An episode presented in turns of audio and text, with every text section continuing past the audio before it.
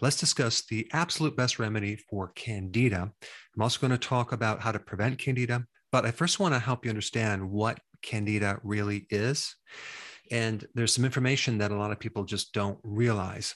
In your gut, you know, we always talk about the microbiome, right? All the friendly bacteria. Well, a good portion of the microbes in your gut are fungi, and candida is one type of fungus.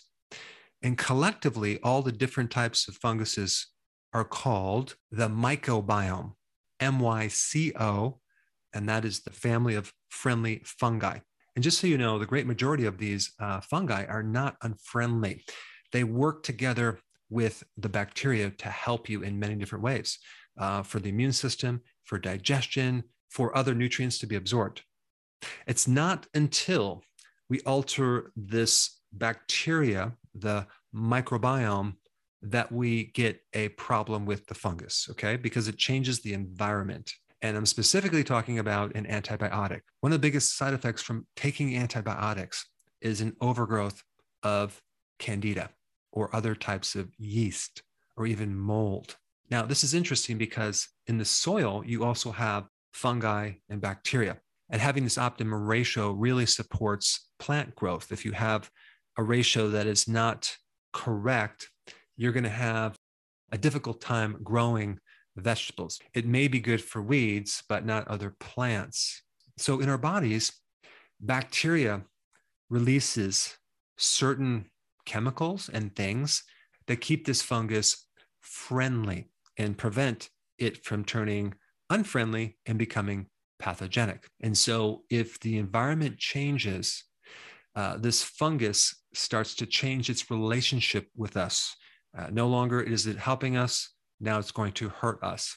And so there's five main category of things that this bacteria release uh, to help keep the fungus and the candida in check. They make small chain fatty acids. Okay. One of them is called butyrate. And these fatty acids come as a byproduct of you consuming like vegetable fiber. Okay. From the fiber, it changes into these fatty acids. And then the colon uses them for energy.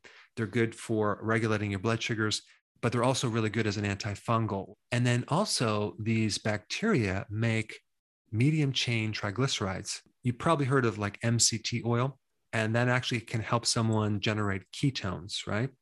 Well, medium chain triglycerides also are a byproduct of your own bacteria. In fact, they can even act as an antibacterial. They kind of keep everything being friendly, okay? And they prevent um, an overgrowth of the pathogens. MCT oil, that's pretty interesting. And one unique thing about this candida or an overgrowth of any fungus is that it prefers a more alkaline environment. Okay. Because one of the byproducts of this fungus or this candida is it releases ammonia. Okay. Ammonia is extremely alkaline. On the pH scale, it's like 11, which is super, super alkaline. And normally the gut pH should be about five, uh, 5.5.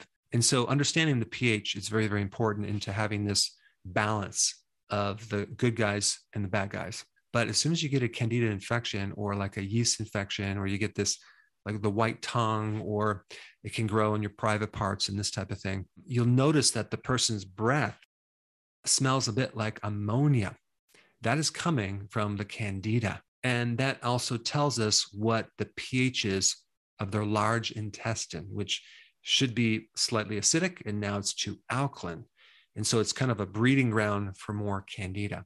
Now, another thing that the bacteria produce to keep this fungus in check is bile salts. So, bile salts are another inhibitory uh, factor uh, for this fungus, but not TUDCA, which is uh, another bile salt that I've mentioned. Uh, that's not the one that you need. You want to take a regular bile salt and you want to want to take that on an empty stomach. And the bacteria make other things that keep this fungus in check, like antimicrobial peptides. And there's several others. When we take an antibiotic, we wipe out the bacteria, and now the fungus has free reign to start to do whatever they want and they take advantage of the situation and they overgrowth. And the normal candida then start developing filaments and mold like projections and become the pathogenic version of this candida, simply because we no longer have the controlling of buffering factors from the bacteria. And so we talk about dysbiosis, which is an alteration in the diversity and the type of microbes for bacteria. You also have dysbiosis of the fungus as well. So you can have a big problem. And now they develop as a side effect unfriendly bacteria, not to mention resistance to the fungicide um, but other problems too. And so it's really a circular thing. One thing creates another problem and creates another problem, and you're trying to treat it around and around. And that's why I want to give you the big picture so you can understand it and not get stuck in the treating of symptoms. And when someone takes an antibiotic, make sure you at the same time take a probiotic. And that way you can kind of um, at least minimize the damage because it's going to take like about at least 40 days for you to reestablish these microbes. And sometimes people are on antibiotics a lot longer, get to a point where it's it's going to be really hard to reestablish the normal flora that you once had. And when you have this unfriendly candida, you greatly increase inflammation in your gut. Okay, so we have this the pH changes, you get uh, inflammation in the gut, you get ulcerative colitis, irritable bowel syndrome.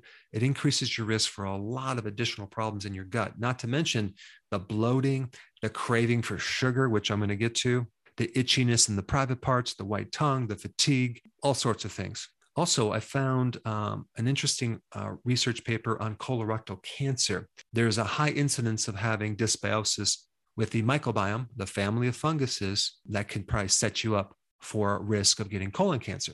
I mean, if you think about it, it makes sense because both the friendly fungus and the friendly bacteria help you with your immune system. I mean, and I'm talking in a major way. Some reports state that up to 80% of your immune system is these other entities that are growing in our digestive system. Now let's talk about how to get rid of candida. Okay. Of course, the best way is to prevent it. And you can use what I'm going to tell you to prevent but if you have candida, here's some things that will be very effective. Okay.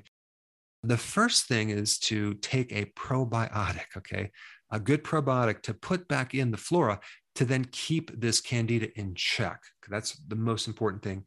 And you need to start on something immediately.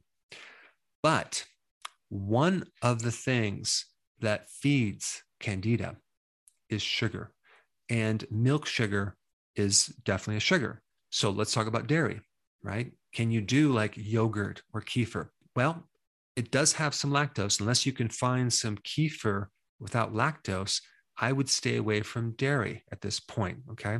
Instead, you want to do probably some good probiotic, but also probiotic foods, as in sauerkraut, kimchi, pickles, uh, fermented vegetables, those types of things. And, and also, those things are very acidic and it's going to change the pH, making the environment very unfriendly for this pathogenic candida.